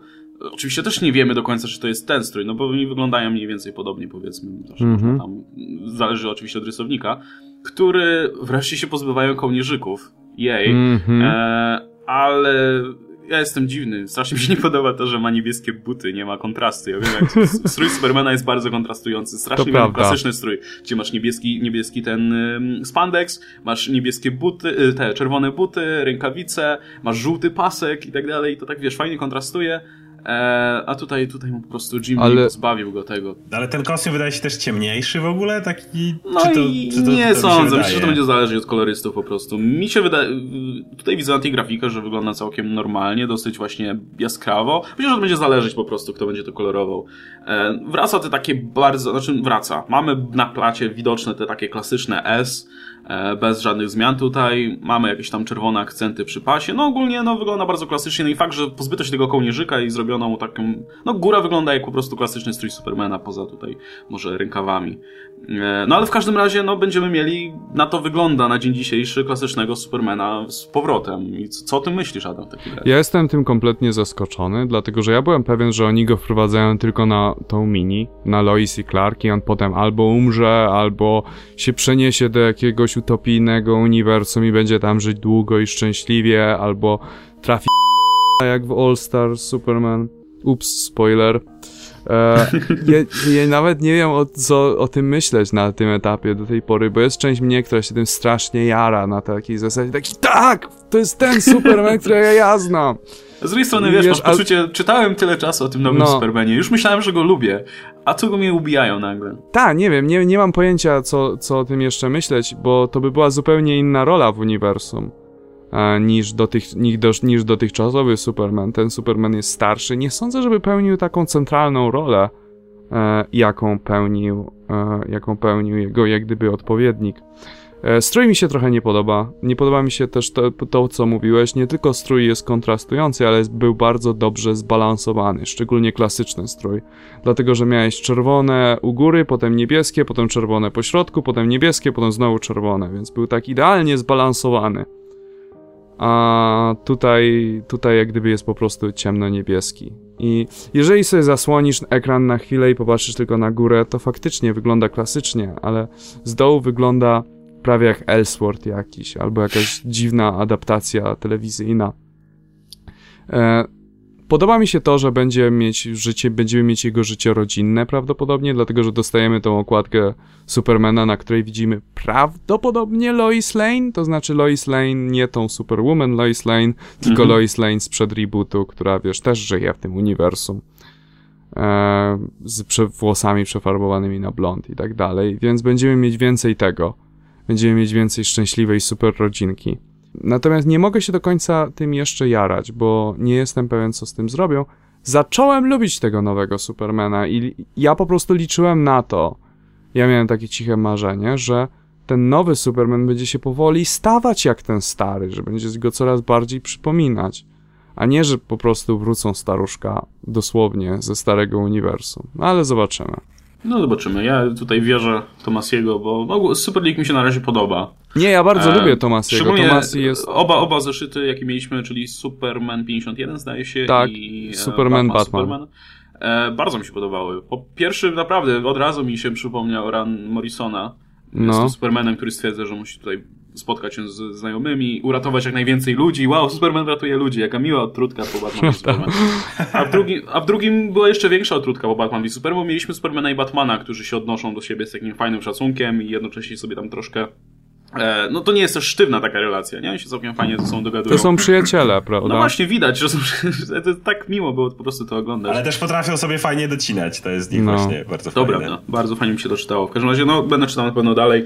E, No właśnie, swoją drogą, jeśli jesteście ciekawi tego, co się dzieje u Supermana, to myślę, że możecie śmiało zacząć czytać Super League zupełnie bez znajomości tego, co działo się wcześniej. E, oczywiście im więcej wiecie, tym więcej radochy będziecie mieli z tego, ale myślę, że spokojnie zrozumiecie wszystko, co będziecie potrzebować do tego, mm, czytając po prostu od Superman 51 i tam kolejne zeszyty, zdaje się, są wypisane na koniec, czy jakoś tak. E, no i to będzie dobre wprowadzenie do tego Supermana z Rebirth. Zobaczymy, co się będzie działo dalej. No i tak przeglądam jeszcze tą listę tytułów z Rebirth i w sumie myślę, że o tym, co najważniejsze powiedzieliśmy. Na pewno sprawdzę Flasha, e, bo ten poprzedni był tak zły, że, że chętnie tutaj Boże. zobaczę, jak, czy, czy da radę, czy Josh Williamson, czy tam Joshua Williamson, Williamson będzie potrafił napisać lepiej, ale to jest ze względu na rysownika, bo, bo ja strasznie lubię Carmin de e, Gian Domenico, który rysował na przykład e, Naprawdę? X Factor. No, strasznie Bo ja patrzę na tą okładkę i zastanawiam się, czy to jest ręka, czy to jest noga, która się tutaj eee, nagle Okładka znalazła. jest w ogóle dziwna, ale on ma taki strasznie fajny styl, gdzie jest taki... Ciężko to określić, jest taki bardzo dynamiczny, taki dużo jest taki, Okej. taki szkicowy bardzo. Nie wiem, wygoogluj sobie, zerknij, bo strasznie lubię właśnie to. Poszukam. chętnie sprawdzę. No i co, e, Green Arrow wróci do swojej brudki, na to Mhm. I Dina się czekało. pojawiła na okładce, więc No właśnie. możliwe, że to też A- będziemy mieć rozwinięte. E, Green Lanterns e, wygląda okropnie. Oba, oba tytuły, zarówno Green Lanterns, jak i Hal Jordan The Green Lantern Corps. Dodatkowo Green Lantern, ten drugi tytuł będzie dalej pisać Rob Venditti, więc nadal nie będzie dobrze. Jest, No będzie tak okropnie. będzie... Ogólnie z latarniami jest tak, że będziemy mieli, zdaje się, jeden tytuł z tymi wszystkimi takimi najpopularniejszymi drugi z Power Ring i e, Bazem, tak? O ile dobrze pamiętam. E, więc myślę, że jeden się będzie sprzedał dobrze, drugi wcale. Tak, Em. dokładnie sądzę. I myślę, że go szybko zabiją Green Lanterns. No, myślę, że taki pojawi się jakaś miniseria, coś w tym stylu. A jeszcze informacja ciekawa, którą znalazłem, to to, że do ekipy tutaj e, bohaterów występujących w Blue Beetle obok Teda Korda i, i tego mm, Jaimiego, tak? Jak tam Mhm. e, dołączy jeszcze tymczasowy, znaczy tymczasowy, obecny e, Dr. Fate. Em, czyli ten, Tak, nie pamiętam imienia nazwiska, bo ta seria mi się kompletnie ten, Egip, podobała. ten Egipcjanin, Egipcjanin. tak. Egipcjanin, tak. No, ubili jego tytuł, nikt go nie czytał, więc go dorzucą tutaj do roli. No spoko, fajnie, że w sumie nie zabijają ich od razu. Ale ja miałem tak samo z tym nazwiskiem tego obecnego Dr. Fate'a, jak prowadziliśmy, e, jak prowadziliśmy panel z Oskarem, to ja mówię, no współcześnie e, doktorem Fate jest Egipcjanin. Nie pomógłbym Tylko tyle. właśnie nie mam Bo- pojęcia, no ale to też myślę, że, że świadczy troszkę o tej serii, że jednak Kali moim zdaniem była rozczarowująca jednak. Znaczy E, moim zdaniem się dobrze zapowiadała, później się tylko nigdy nie rozwinęła, ale rozmawialiśmy już chyba kiedyś o tym. Tak jest. Dobra, to teraz pytanie do Oskara w takim razie. Jak tak patrzysz na tę listę tytułów albo słuchasz tego, o czym gadaliśmy, czy widzisz tu jakieś tytuły, które koniecznie chcesz śledzić? A większość rzeczy związanych z Batmanem, jak zwykle, to jest, y, to jest jakby standard u mnie. Ja staram się być w miarę na bieżąco, bo to w miarę w głównej linii fabularnej Batmana. To nie, że zawsze czytam jakieś dodatki typu We Are Robins, chociaż słyszałem, że jest niezłe. Yy, chętnie, znaczy zniechęciliście mnie, ale chciałem zobaczyć Wonder Woman, bo tak czytałem właśnie Azarello tą z New 52. Czytaj E, teraz. Dalej nie czytałem. No to właśnie Porybert może śmiało czytać, bo Greg Raka będzie dopisał, więc... Właśnie to, to, to, to też mnie ciekawi. No i ch chciałbym zerknąć na e, Green Arrow, skoro będzie znowu klasyczny wygląd, bo mnie e, czytanie komiksów ze Stevenem Amelem aż tak nie interesowało. więc, więc chętnie sobie poczytam znowu z Robin Hoodem, że tak powiem. może na koniec takie ogólne wnioski już o tym, że trochę, znaczy tak, jest na pewno parę tytułów, które będę śledził koniecznie i, i czy będą dobre, czy złe i takie będę czytał. E, ale ogólnie jestem troszkę zawiedziony, że brakuje takich dużych nazwisk, brakuje jakichś wielkich transferów, poza właśnie Tomem Kingiem chociażby. E, brakuje takich tytułów, gdzie, które chciałbyś śledzić tylko i wyłącznie na osobę twórcy, poza, nie wiem, właśnie Wonder Woman, czy, czy Batmanem. E, myślałem, że, myślałem, że właśnie bardziej powiedzmy postawią na, na, na tutaj jakieś większe nazwiska. Mm, jakoś tak no dalej się będą troszkę kisić w tym sosiku tych Lobdeli i, i, i, i wiesz e, Jargensów i tak dalej. A w ogóle, jeśli chodzi, jeśli mówimy a propos Lobdela, to patrzyłeś na zapowiedź e, Red Hood and the Outlaws? O, to wygląda ciekawie ta drużyna. Wygląda Prawda? jak e, Justice League, w krzy... znaczy ten, no jak ta tr- trójca w krzywym zwierciadle zupełnie. Ale mamy nie, nie mamy wierzę, Red nie wierzę, Hooda, że ten Bizarro i upadłą Amazonkę Artemis. Ale jakoś nie wierzę tutaj w tego Nie ma sensu. Ale hej, Lobdel może Lobdel może, ma, może rujnować postacie, które nikogo nie obchodzą, więc wiesz, mi to nie przeszkadza.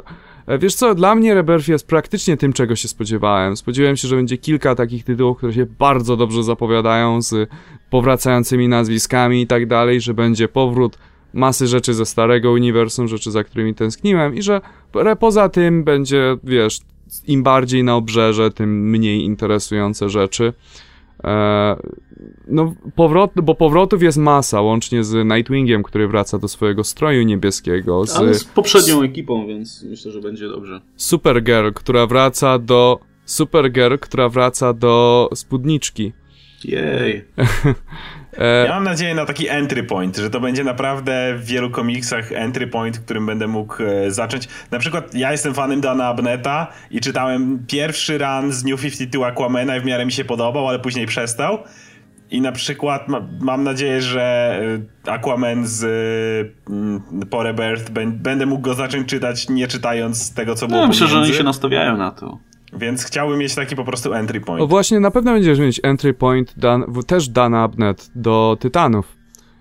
Tytani jak gdyby wracają, przypomnieli sobie, że byli Tytanami i e, jestem przekonany, że wiesz, zarówno wydawnictwo, jak i zespół kreatywny zdaje sobie sprawę, że mało kto z czytelników także pamięta, co się ostatnio działo u Tytanów, więc na pewno będzie to dobry entry point dla serii. E, czekam też na Nightwinga, o czym już mówiłem wcześniej. A nie, no generalnie jestem bardzo zadowolony. Jest sporo rzeczy takich, które mnie ciekawią.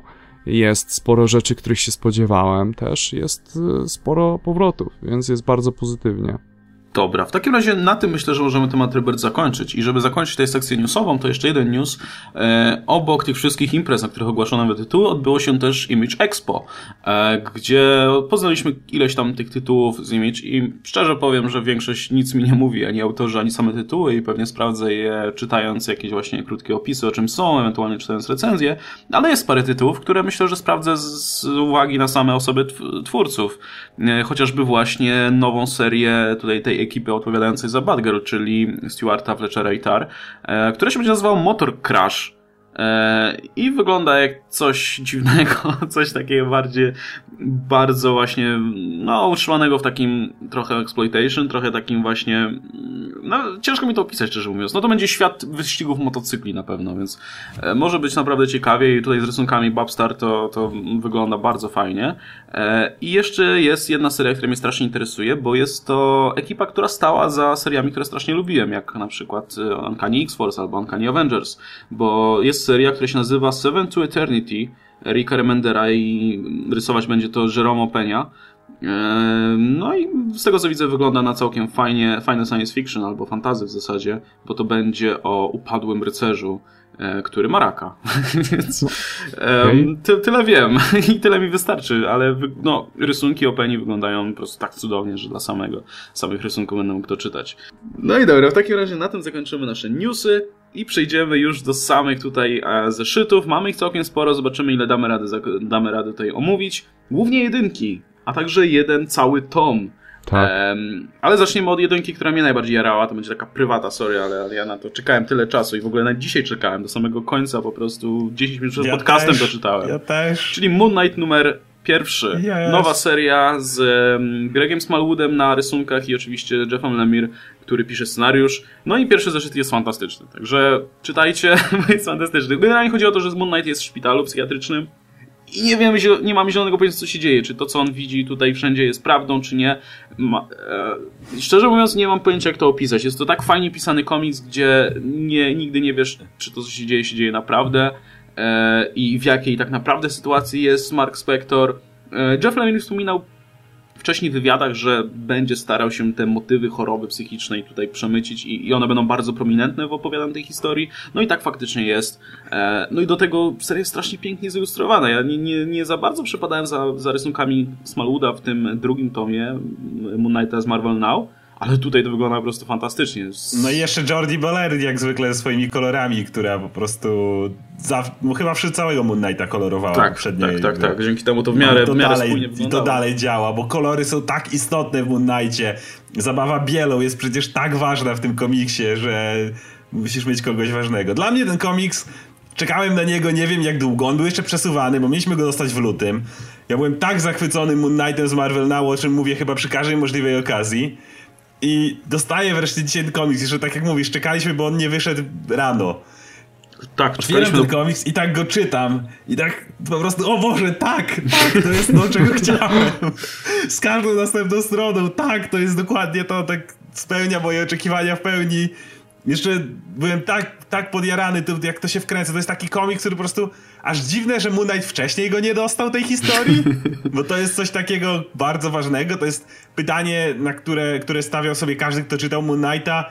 Czy ten Konshu to właściwie istnieje, czy Mark Spector ma coś bardzo z głową, to znaczy na pewno ma coś z głową, ale czy dodatkowo Konshu istnieje, czy nie, ale tu jakby idą z tym dalej. Jest ten wszystkie... świetny motyw, gdzie, gdzie Mark Spector się dowiaduje, że tak, istnieje Moon Knight, ale ty nim nie jesteś, ty jesteś od dziecka w tym szpitalu. Nie, nie, nie, ale a Moon Knight to sobie go narysowałeś i sobie piszesz, y, rysujesz go w notatniku i sobie sam jego historyjki opisujesz, a ma, i masz, proszę, to jest notatnik, w którym wszystko sobie opisałeś. Albo jak nagle stwierdza, nie, nie, jednak jest Moon Knight i zakłada na ciebie prześcieradła, na których maluje sobie znaczek księżyca. I jeszcze w momencie, w którym zakłada siebie, na siebie maskę z prześcieradła, nagle zaczyna wszystko widzieć jakoś, inaczej, jak wiesz, powiedzmy. inaczej, jakby jakieś takie egipskie ataki. Po prostu jest taka psychodela, to jest tak cudowne, że warto było czekać. Byłem tak zachwycony, że się nie zawiodłem, a bałem się trochę po tak wysokim poziomie, jaki prezentowało Marvel Now, dostałem coś naprawdę na co było warto czekać. Jestem tak tym podjarany. Cudo, po prostu cudo. No i poza tym zeszyt też czerpie zarówno z tego ranu Elisa i, i też późniejszych twórców, jak i wcześniejszych losów Unite'a. Pojawiają się choćby te właśnie postacie, motywy. Tak, posta tak. Postacie, motywy. Wspomina się o tych poprzednich e, osobowościach, jakie miał Mark Spector. Także tak, no, tak, myślę, tak. że wszyscy fani Unite'a no, nie znam nikogo, kto nie byłby fanem Moon Knighta tego ostatniego, ale ogólnie nawet jeśli lubiliście Moon Knighta w poprzednich inkarnacjach, to też tutaj znajdziecie coś dla siebie, także czytać myślę, że będzie kolejny legendarny run tego Moon Knighta. No, no to się zapowiada bardzo. I przejdźmy sobie do drugiej bardzo, bardzo ważnej premiery w tym e, tygodniu, albo poprzednich chyba w tym, czyli Wonder Woman Earth One, e, cały tom, który wyszedł spod pióra Granta Morrisona. Tak jest. E, i Adam, co sądzisz w takim razie? To znaczy, e, ja na początku chciałem powiedzieć, że ten tomik wywołał kilka kontrowersji kilka miesięcy temu. Nie wiem, czy słyszałeś o tym. Nie, nie słyszałem. Wyciekło kilka stron ze środka i jak gdyby pojawiło się na kilku portalach głosy, że jest to potworny seksizm i mizoginia i tym podobne rzeczy, które możesz usłyszeć czasami. I okazuje się, przynajmniej tak jak teraz po przeczytaniu, że jednak to na szczęście były kadry wyciągnięte z kontekstu i trochę o to chodzi. E, jest on, to jest Wonder Woman bardzo w stylu Golden Age, ale jakby gdyby napisana ze współczesną wrażliwością trochę. Ciężko to opisać, ciężko się do tego odnieść, bo postacie opi- mówią w bardzo patetyczny, wzniosły sposób, jakby były cóż, wyciągnięte z mitów, ale równocześnie masz taką, taki sposób narracji, prowadzenia akcji bardziej charakterystyczny dla współczesnych komiksów. No i oczywiście Morrison zachował cały bondage i lesbijskość i wszystko to, za co Wonder Woman jest znana. E, mam niewidzialne kilka... samoloty. Tak? Niewidzialne samoloty i o, ten niewidzialny odrzutowiec. To też był news swego czasu i kontrowersja. E, Morrison powiedział w jednym wywiadzie, o, o ten, zeszy, ten komiks jest świetnie narysowany, niewidzialny odrzutowiec wygląda jak wagina. Tak, I oczywiście... Tak, i o... sławny tekst, wokół którego I oczywiście takie, pewien tak, serwis polski musiał z tego heheszkować długo. E, okazuje... Przepraszam cię, Oskar. Ale chodzi o to, okazuje się koniec końców, że wygląda jak muszla po prostu. Więc wiesz, no tak, jeśli jesteś kompletnie, jest, to jest, wiesz, podobne na tej samej jeśli zasadzie jak. Morrisonem, nie, to... to jest podobne na tej samej zasadzie, co kolumna jest podobna do penisa, ale to jest tego typu podobieństwo. Znaczy, e... Myślę, że w ogóle Morrison bardzo świadomie prowokuje wieloma to prawda. w tym komiksie. A, jest ale ten on... motyw z pokazywaniem uległości, czy, czy szacunku, tak, czy tak. czegoś tam. Nie, mi, po prostu okazywanie miłości, tak? Zdaje się, który polega na... No, Podziękowaniu, no, czy tak, ten... To... Wygląda jak po prostu typowy aksa do maso, tak. co, co wprowadza pewne zagłopotanie, ale jest masa takich motywów, które są trochę ryzykowne właśnie, a już szczególnie pokazywane bez kontekstu, to myślę, że nie widzę no właśnie tego, wyciekła żeby sporo ta... osób się oburzało, bo dopiero kiedy się przeczyta ten komiks jako całość, to, to zaczyna grać tak. w jakiś sposób. I, I, widzisz, że to jest świadoma prowokacja artystyczna po prostu. Wy, wyciekła ta pierwsza strona, jak właśnie Herkules trzyma Hipolitę w, razem w błocie ze świniami. E, I to wywołało potworne kontrowersje, no, że jest to gloryfikacja gwałtu, tak. E, oczywiście nie okay. wyciekła ta strona, w której Hipolita e, morduje Herkulesa łańcuchami, co kompletnie zmienia kontekst całej sceny. ale no, je, ten komiks trzeba jak gdyby siąść i przeczytać i poświęcić te, temu trochę czasu. Podoba mi się to, że się pojawiła odświeżona Eta Candy. Nie wiem, czy wiecie, kim jest Eta Candy. Była przynajmniej kiedyś. Nie. nie. Eta Candy to, w, bo wiecie, bo to były stare czasy, więc wiecie, grubi ludzie są śmieszni. Więc no, tak, stworzyli tak. więc stworzyli dla Wonder Woman grubą przyjaciółkę, która cały czas chciała wpieprzać czekoladę i ten, tak, pokonam tych wrogów, jak, ty, jak, jak zjem trochę czekolady. E, no i Wonder Woman ją wprowadza jak gdyby w odświeżonej wersji, która jest pewna siebie, wiesz, jest tak kompletnie pozbawiona kompleksów jakichkolwiek, jest radosna, nie walczy czy coś, ale jest pełnoprawną postacią i to jest ciekawe. Jest kilka rzeczy, które mi się tak trochę średnio podobały, na przykład e, niektóre odnoszę wrażenie, że niektóre parale- analogie, które w czasach E, Marstona, czyli tych rzeczy, które, z których się odnosił z e, Złotej Ery. Odniesione do dzisiaj trochę nie działają, jak na przykład e, Steve Trevor. W tym komiksie moim zdaniem Steve troszeczkę nie, nie wyszedł. W tym komiksie zupełnie. Steve Trevor jest, jest, jest po prostu jest tam, żeby Wonder Woman, żeby, żeby pchnąć fabułę po prostu, bo wokół niego się niejako ta fabuła kręci, ale nie jest postacią zupełnie. Znaczy, jest taki jeden moment, który mnie trochę wywołał taki lekki cringe, i to jest taki moment, kiedy, wiesz, kiedy Steve Trevor zostaje uwolniony, stoi tam przed tym sądem, przed Hipolitą i mówi, że no ja rozumiem Amazonki, bo Steve Trevor w tej wersji jest czarny. Ja rozumiem Amazonki, bo moich ludzi też biały człowiek uciskał. Ja tak myślę sobie, Steve, żyjesz w czasach współczesnych? Jak to nie jest tak, że ty jest, bo jesteś, wiesz, ty był, twój ojciec był niewolnikiem czy coś. I to są rzeczy, które dla mnie nie do końca działały.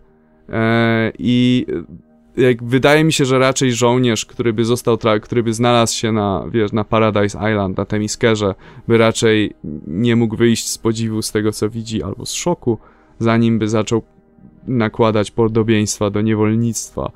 E, być może ta scena by działała lepiej, gdyby została rozwinięta, to było takie po prostu bardzo szybkie i to mi troszeczkę zazgrzytało Generalnie podobało mi się, nawet jeśli to jest głównie origin story i nic tak naprawdę, nie ma, nie ma żadnego złoczyńcy, czy nie ma takiej właściwej osi wydarzeń. Po prostu e, Wonder Woman trafia do świata ludzi i się dziwi, że świat ludzi to taki syf. Wraca do siebie i mówi, że no w takim razie musimy dla nich walczyć. I to jest jakby wszystko, co się dzieje w tym komiksie. E, ale jest na tyle fajnie napisany, jest to na tyle fajny hołd dla tych właśnie klasycznych komiksów z Wonder Woman, że warto po niego sięgnąć. Sądzisz o prawie graficznej? Bardzo mi się podoba. Komiks jest prześlicznie narysowany, jest przepiękny. Wygląda.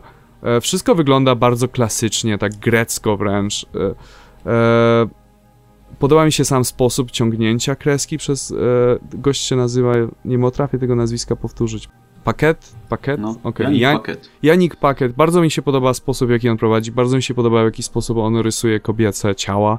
W jaki sposób on świetnie zaznacza, wiesz, biodra i każda każda kobieta, e, niezależnie właściwie od swojej postury czy czegoś w tym komiksie, jest wyraźnie ma zaznaczone swoje kobiece cechy. E, I wiesz, Morrison bardzo często mówił w wywiadach o tym komiksie, że tutaj chodzi o to, żeby przywrócić właśnie tą kobiecość Wonder Woman i na pewno ta kreska to bardzo komplementuje. E, podobają mi się też bardzo kolory, są bardzo ciepłe, są bardzo przyjemne dla oka. Fajnie, jak gdyby ten, to wszystko dopełniają. E, ja miałem problem, że mi się oprawa graficzna wydała strasznie rozerotyzowana. To było trochę jak czytanie komiksu Manary. E, Ale taka jest Wonder twarze, Woman. Twarze bohaterek były takie bardzo E, znaczy, kurczę, nie mówię, że mi się to nie podobało, ani że to było złe, ale trochę mnie, trochę mnie powiedzmy, nie mogłem się skupić za bardzo na czytaniu. Ja rozumiem, ale to, to jest część... Prostu, no ja rozumiem, że to w jakiś, no szczególnie jak masz wyspę pełną pięknych kobiet, które mm -hmm. są idealne siłą rzeczy, ale mam wrażenie, że trochę artysta może aż za daleko, ale to... może, może taka była konwencja faktycznie. W każdym razie to jest część tradycji. aż zbyt ładne po prostu te kobiety. To jest i... część tradycji Wonder Woman. Jak, jakbyś sięgnął po te komiksy z lat 30, 40, tam 50, to bywało nawet gorzej niż tutaj. E, jak gdyby, wiesz, no, to był popularny żart, że każdy numer Wonder Woman to jest bondage, ale to była tak, prawda. Tak, i tutaj było oczywiście I, bondage. I to jest jak gdyby w pełni odzorowane. Później Morrison to jest jak gdyby taki stały motyw Morrisona, że on bierze z postaci to, czego się wstydzili niej przez lata.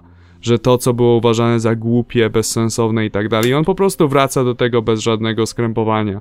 Nie wstydzi się tego, nie próbuje tego ukrywać, tylko stara się to jak gdyby wkomponować we współczesne czasy. I z Wonder Woman robi praktycznie to samo i bierze te rzeczy właśnie, które przy Wonder Woman e, były raczej ukrywane i przy Wonder Woman to jest właśnie ta e, hiperseksualność tej postaci, dlatego że ona w pierwszych latach była właśnie bardzo hiperseksualna, wręcz no, lesbijska.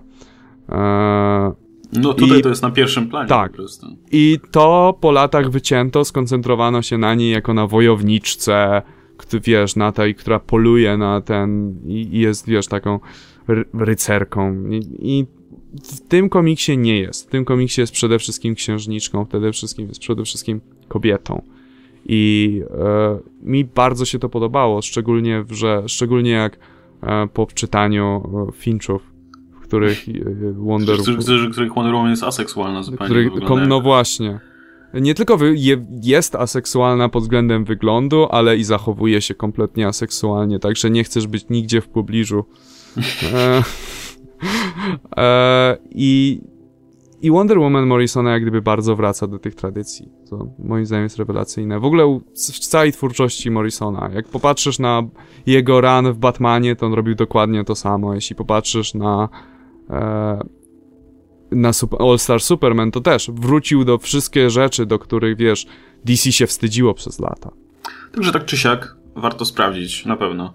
E, I dobra, w takim razie przejdźmy do, do innej jedynki, która jest dosyć istotna, czyli z zeszłego tygodnia zdaje się, czyli Black Panther zeszyt numer jeden, który jest pisany przez e, Ten, Tenehisi Coatesa, e, który zresztą nie ma żadnego doświadczenia w pisaniu scenariuszy komiksowych, był wcześniej zdaje się dziennikarzem no i muszę powiedzieć, że mi się osobiście ten Black Panther bardzo podoba, bo to jest bardzo osadzone w continuity, więc nowi czytelnicy mogą mieć trochę problem z zrozumieniem, co się z Black Pantherem działo w ostatnich latach, bo jest mowa o wszystkich tych wydarzeniach dziejących się chociażby na przededniu Secret Wars, ale jednocześnie bardzo mi się też ta historia podobała, fajnie osadzili właśnie Black Panthera w tej, Afryka, tej jego wakandyjskiej w zasadzie, nie tyle afrykańskiej, co po prostu tej całej mitologii Wakandy, a jednocześnie, jednocześnie no, starali się pokazać go w tej trudnej sytuacji, w jakiej się znalazł, bo, bo Black Panther ma to do siebie, że on przez długi czas, ostatnio przynajmniej, nie był królem Wakandy, tylko jego siostra, ale jego siostra oddała życie w obronie Wakandy, więc Black Panther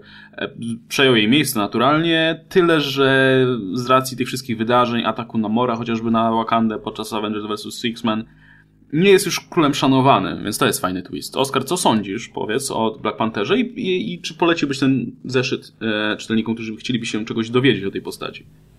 Nie, niestety. nie podobał mi się ten komiks. No po prostu mi się nie podobał. Właśnie nowym czytelnikom dla cholery bym tego nie polecił ze względu na to, co ty powiedziałeś, czyli to osadzenie w continuity, przy czym ono jest też średnio osadzone. Ja sam nie do końca wiem, co się stało, bo to jest tak nie do końca wyjaśnione czytałem do końca Secret Wars i jakby ten przeskok jest dziwny. I czasami narzekam na brak ekspozycji, e, że na zbyt dużą ekspozycję. Czasami narzekam, że parę numerów potrafi być ekspozycją, ale tu jakaś by się przydała. Ja czytając ten komiks byłem dosyć mocno zagubiony i jakoś nie trafiło to do mnie w ogóle, co się dzieje. Rozumiem ideę tego, że jest Black Panther, który, którego państwo się sypie, które zawsze było takie idealne, perfekcyjnie zgrane, ale mimo tego jakby trochę zbyt chaotyczny komiks dla mnie się wydaje. Jakoś nie, jeszcze nie, nie wkręciłem się w te wątki. Pewnie wezmę drugi, trzeci numer, ale, ale pierwszy nie jest absolutnie dla nowego czytelnika pomimo znaczku jeden. No właśnie, to jest ciekawe, zresztą swoją drogą strasznie ciekawe, że postawili na taką mocno osadzoną continuity serię, gdzie mamy niebawem film z Black Pantera mamy Black Panthera w filmie, w Civil War i myślę, że sporo ludzi by sięgnęło po ten komiks, wiedząc, powiedzmy, chcąc się dowiedzieć coś o tej postaci. Ale myślę, że takim lepiej będzie polecić, nie wiem, na przykład tą serię z Marvel Knights, zdaje się, która jest całkiem sympatyczna, mhm. która dużo lepiej, powiedzmy, powie, kim jest Black Panther niż tutaj, gdzie mamy... Jest dużo łatwiejsza no, no właśnie, tutaj mam tego Black Panthera jednak w konkretnej sytuacji, e, co może być właśnie trudne do tej ogarnięcia. E, ale kurczę, mi się wszystko podobać w tym tygodniu w ogóle. I mamy jeszcze tą jedną jedynkę, która się nazywa um, un Unbelievable Gwenpool. um, Gwenpool już wspominaliśmy parę razy, mówiliśmy sobie o tym, kim ona jest. Ona jest po prostu przybyszem z naszego świata, powiedzmy w uproszczeniu, e, w świecie Marvela. No i wyszedł pierwszy zeszyt z nią. I już gadałem z Oskarem, jak mu się nie podoba za bardzo, mi się strasznie podobało, więc ja tutaj wyjdę teraz na, na po prostu e, osoby bez tutaj żadnych e, oczekiwań. Fanboy Marvela. Fanboya Marvela. Ale wszyscy mówią zwykle, że mi się nic nigdy nie podoba i na wszystko narzekam, więc ja teraz tutaj e, będę, będę tą osobą, której się wszystko podoba. Mi się Gwenpool strasznie podobało, a podszedłem do tego zeszytu tak, mm, mech, okej, okay, zobaczę. Ale okazało się, że bardzo mi się podobało. Podobał mi się ten motyw, znaczy Gwenpool mnie na początku trochę irytowała, a potem zacząłem to kupować zupełnie, bo to jest postać, która tak jak Deadpool swego czasu, wie, że jest w komiksie, bo ona jest przybyszem z naszego świata i wie, że znajduje się w świecie Marvela. Więc ona nie posiada żadnych supermocy, kompletnie niczego, ale jednocześnie wie, że jest w komiksie, więc jej naprawdę nie zależy na tym. Ona, ona stwierdza... Jej mocą jest to, że zna zasady działania komiksowe, wiesz, Comics Logic. Tak, i ona, ona stwierdza, wie, że... Jak to działa. I ona skorzystając i... z tego stwierdza, że zostanie też e, tutaj e, najemnikiem. No i trochę nie, nieudolniej to wychodzi, ale jednocześnie parę, jest, jest parę scenek, kiedy ona wykorzystuje właśnie to, że, że jest kompletnie spoza tego świata i, i zachowuje się jak żadna inna postać w tym świecie. I to mi się bardzo podoba. Podoba mi się to właśnie, że autorzy mogą sobie pozwolić z nią więcej niż mogą sobie pozwolić na przykład z Deadpoolem dzisiaj, który stał się pełnoprawną postacią z krwi i kości. Już nie jest tylko animkiem, ani e, chodzącym komedią. E, no i to myślę, że w takim, że, że, w takim układzie jest też miejsce na, na, na Gwenpool. Ona nigdy nie będzie tak popularna, ani nigdy nie stanie się niczym więcej, ale, ale jako taki mały żart, jako taka postać z zewnątrz, która będzie te absurdy komiksowe pokazywać, myślę, że całkiem nieźle to gra. E, pod, bardzo podobał mi się jej sidekick. Mam nadzieję, że w kolejnych zaszytach tutaj się rozwinie, e, bo, bo bardzo, bardzo ciekawa postać też. I mi się to nie podobało z tego powodu, że znudził mnie już trochę ten humor meta. On jest, gdyby to był pierwszy taki komiks po Deadpoolu, to może bym na to inaczej patrzył, ale po drodze miałeś jeszcze Squirrel Girl, Howard the Duck i generalnie... Tak, tylko że wiesz, Marvel... Howard mnie dosyć szybko znudził na przykład. Squirrel Girl trochę też może, a to jest po prostu nowa postać.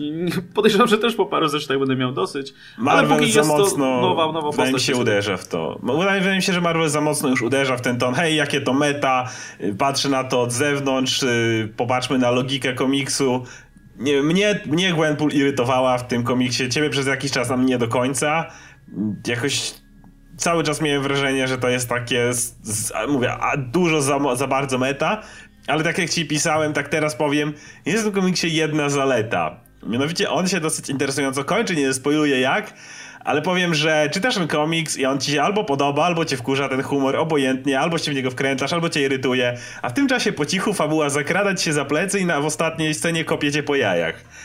I to, to, jest bardzo zaskakujące, to jest bardzo... Ale myślę, że to będzie ogólnie motyw przewodni w tym komiksie, bo też zresztą na samym początku, w tym prologu masz taką scenę, gdzie Gwenpool stara się zatrzymać obrabianie banku przez jakichś przestępców. No i ona to robi na swój sposób, czyli dokonując jednej wielkiej masakry po prostu. Wszyscy giną, budynek się rozpada i wybucha i ona jest zadowolona z siebie, że udało się powstrzymać. Tak, ale jakby ta, ta końcówka no. jest dużo, dużo mocniejsza. Ona trochę przypomina mi... A Worst X-Man ever, jeżeli ktoś czytał, to będzie wiedział pewne nawiązanie, więc za to mam pewien szacunek, bo tak czytam, tak jestem znudzony, no, no, wiem jak będzie, wiem, what the fuck, to, to, więc no, za ten jeden zwrot akcji szacun, natomiast reszta mnie niestety trochę irytowała. No i na sam koniec e, news w zasadzie, e, tyle, że powiedzmy trochę szerzej może to skomentujemy, bo to jest strasznie fajna wiadomość moim zdaniem. E, mianowicie DC uruchamia nowy imprint, który się będzie nazywał Young Animal e, i za ten imprint będzie odpowiadał Gerard Way. Jeśli jeśli y, lubiliście emo, emo punk rock w gimnazjum, tak jak ja, to możecie tego pana kojarzyć choćby z liderowania zespołowi My Chemical Romance E, który, który zresztą zakończył działalność, zdaje się, ze 3 lata temu i przy okazji Jared Way w międzyczasie sobie pracował nad komiksami, ale to też był twórca, który strasznie tam, powiedzmy, e, no te komiksowe inspiracje wplatał do tych swoich teledysków, czy wizerunku zespołu, który tam co płytę w zasadzie zmienia wizerunek. I taka ciekawostka, że na przykład e, w teledysku do... Na, na, na? Na, chyba do na, na, na zdaje Grant się. Morrison Wystąp, się Wystąpił pojawił. Grant Morrison jako, jako wylan. W I... kilku pojawił się.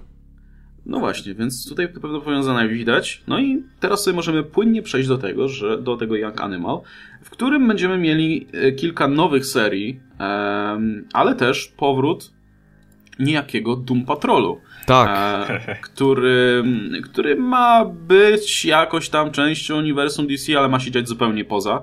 Bo to znaczy, to ma być powiedział, takie że ma coś... to gdzieś i, i powiedzmy ma pełną tak. swobodę, co jest bardzo fajne zresztą.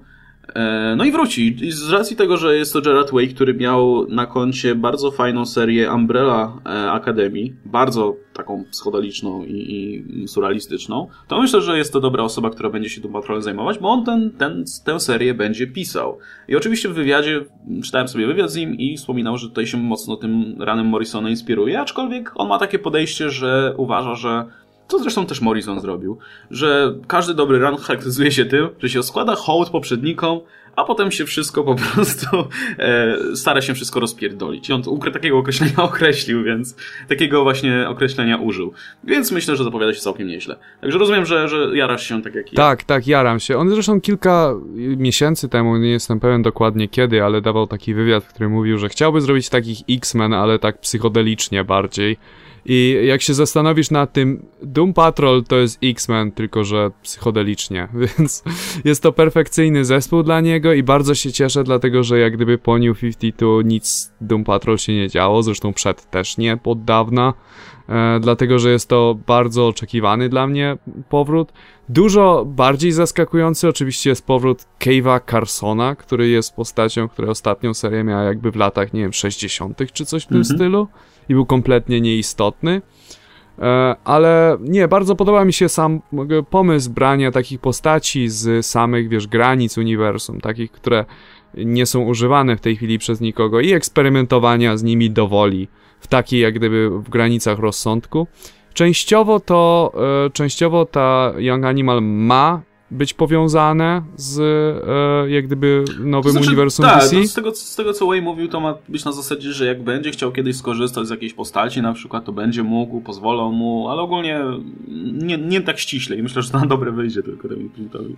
Tak, tak, no nie muszą się przejmować, wiesz, jak nie wiem, jak Darkseid zaatakuje Ziemię, to mogą to kompletnie olać i zignorować i E, jeżeli będzie potrzeba wyjaśnienia tego, chociaż pewnie tego nie będą robić, to powiedzą, że było później czy coś w tym stylu. Nie będą się musieli taki, tego typu rzeczami przejmować i to jest zaleta posiadania własnego e, własnego imprintu.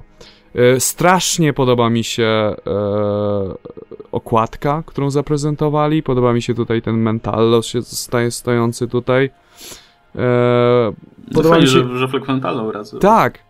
E, nie wiem, jak gdyby podoba, strasznie mi się podoba Cave Carson has a Cybernetic Eye. To jest I genialny będzie tytuł. w ogóle Michael Avon Emming, czyli ten gość od Powers chociażby. No. Także no dużo nazwiska, jakby nie patrzeć. Tak, tak, ale wiesz, ale i też podoba mi się, bo to jest bardzo niepodobne do DC, że macie te postacie, zróbcie z nimi co chcecie. DC nie robiło tego od jakichś, nie 20 lat czy coś? DC to było bardzo, wiesz, opiekuńcze, jeśli chodzi o jej, ich postacie. Macie zrobić to, to, to i to i my mówimy, co ma, może wam wolno a to jest coś jak gdyby nowego i widać, że naprawdę tutaj w wydawnictwie są jakieś zmiany ku lepszemu, żeby faktycznie, żeby faktycznie troszeczkę ożywić to wszystko. Naprawdę Marvel im dokopał i teraz chcą się trochę od, odbić, co mi się bardzo, co mi się bardzo podoba. E, wszystko mi się, po, wszystkie te zapowiedzi mi wyglądają strasznie ciekawie, strasznie interesująco. Trochę niecodziennie, ale na swój sposób znajomo, szczególnie jeśli chodzi o, jeśli chodzi o takie tytuły jak wczesne Vertigo. Wczesne Vertigo w dużej mierze było bardzo podobne do tego, co tutaj jest powiedziane. Teraz Vertigo stało się takim image wewnątrz Marvel, wewnątrz DC, więc brakuje takiego imprintu, gdzie by można było właśnie robić dziwne, eksperymentalne rzeczy wewnątrz uniwersum albo na jego granicach. I bardzo się tym jaram, bardzo czekam. No właśnie, czyli tak, wyjdzie w takim razie oczywiście Doom Patrol, e, wyjdzie Cave Carson has a Cybernetic Eye, wyjdzie Shay the Changing Girl, które też jest powiedzmy jakimś tam odwołaniem do, do serii, która była wcześniej, e, no i wyjdzie Mother Panic, które jest o tyle ciekawe, że będzie się działo w Gotham. Tak, i przykład. ma być powiązane z Gotham na tej zasadzie, że się mają pojawiać postacie z komiksów. E, ma się powiedzieć Bruce Wayne, ma, tutaj ma się powiedzieć Batwoman i kilka innych kilka innych, może gościnnych występów będzie, ale ponownie to będą, to będzie bardziej na granicy Gotham. Wiesz, jeżeli e, popatrzysz na ten e, e Sektor 8, to on, mhm. to on też w pewnym momencie swojej historii odbywał się w Gotham w dużej mierze. E, więc wiesz, to, to Gotham to jest duże miasto. Nie musisz wcale, wiesz, cały czas, nie musi we wszystkim występować Batman. I podoba mi się to, podoba mi się to, że wiesz, mi najbardziej się podoba ten dualizm, że mogą, że jakby co możemy, możemy powiązać to z DC, ale nie musimy. Dlatego, że to daje im zalety jak gdyby łączonego uniwersum, a nie daje im wad. Tego, że musisz zrobić to, musisz zrobić tamto i, i tak dalej. Także no, fantastycznie to wygląda. Oscar, jaraj się. będzie, będzie Doom Patrol, który będzie pewnie lepszym X-Men Tak. niż X-Men. Doom Patrol o- w obecnej chwili to będzie na pewno sprawdzę. Obecny X-Men nie jest X-Men. No. Więc chociaż może będzie Doom Patrol, no. Oby, oby, oby, oby to wypaliło, mam nadzieję, bo, bo coś takiego na pewno fajnie będzie czytać. Dobra, w takim razie myślę, że na tym możemy zakończyć. Mamy całkiem sporo tutaj. E, dzisiaj było więcej DC przez ten rebirth, No. ale e, zobaczymy sobie w takim No razie. trudno, no. no, trudno, no jakoś jako hater DC przeżyję. no. Trudno. Ty byś chciał tylko głupie i radosne odcinki. No O nie wszystkie cukierkowatych postaciach. jakości, ja to rozumiem po prostu. Nie no. doceniasz Trudno. głębi i wiesz, i prawdziwych emocji. Jak, jak w Doom Patrol. Jak w Doom Patrol. Albo Cave Carson has a cybernetic eye. To brzmi, to, mam nadzieję, że będzie Ty to brzmi doskonale. Tak. Dobra, zobaczymy co nam przyniesie kolejny tydzień, a tymczasem się pożegnamy. Był ze mną Oskar Rogowski, Komiksomaniak 616. Cześć i mam nadzieję, że podobała wam się zupełnie nowa forma z zupełnie nowego podcastu. No teraz zacząłem cię przedstawiać jako pierwszego, wiesz jaka zmiana? Zupełnie inaczej jest teraz. Zupełnie jest inaczej. W ogóle ja się jeszcze nie do końca łapię co gdzie, ale staram się. Spokojnie, no, w końcu, w końcu załapiesz. I Adam Antolski, Ankon Mruwa. Chciałem powiedzieć, że czuję się fantastycznie zrebutowany. No i dziękujemy wam w takim razie za uwagę. Widzimy się prawdopodobnie w przyszłym tygodniu. Trzymajcie się, cześć.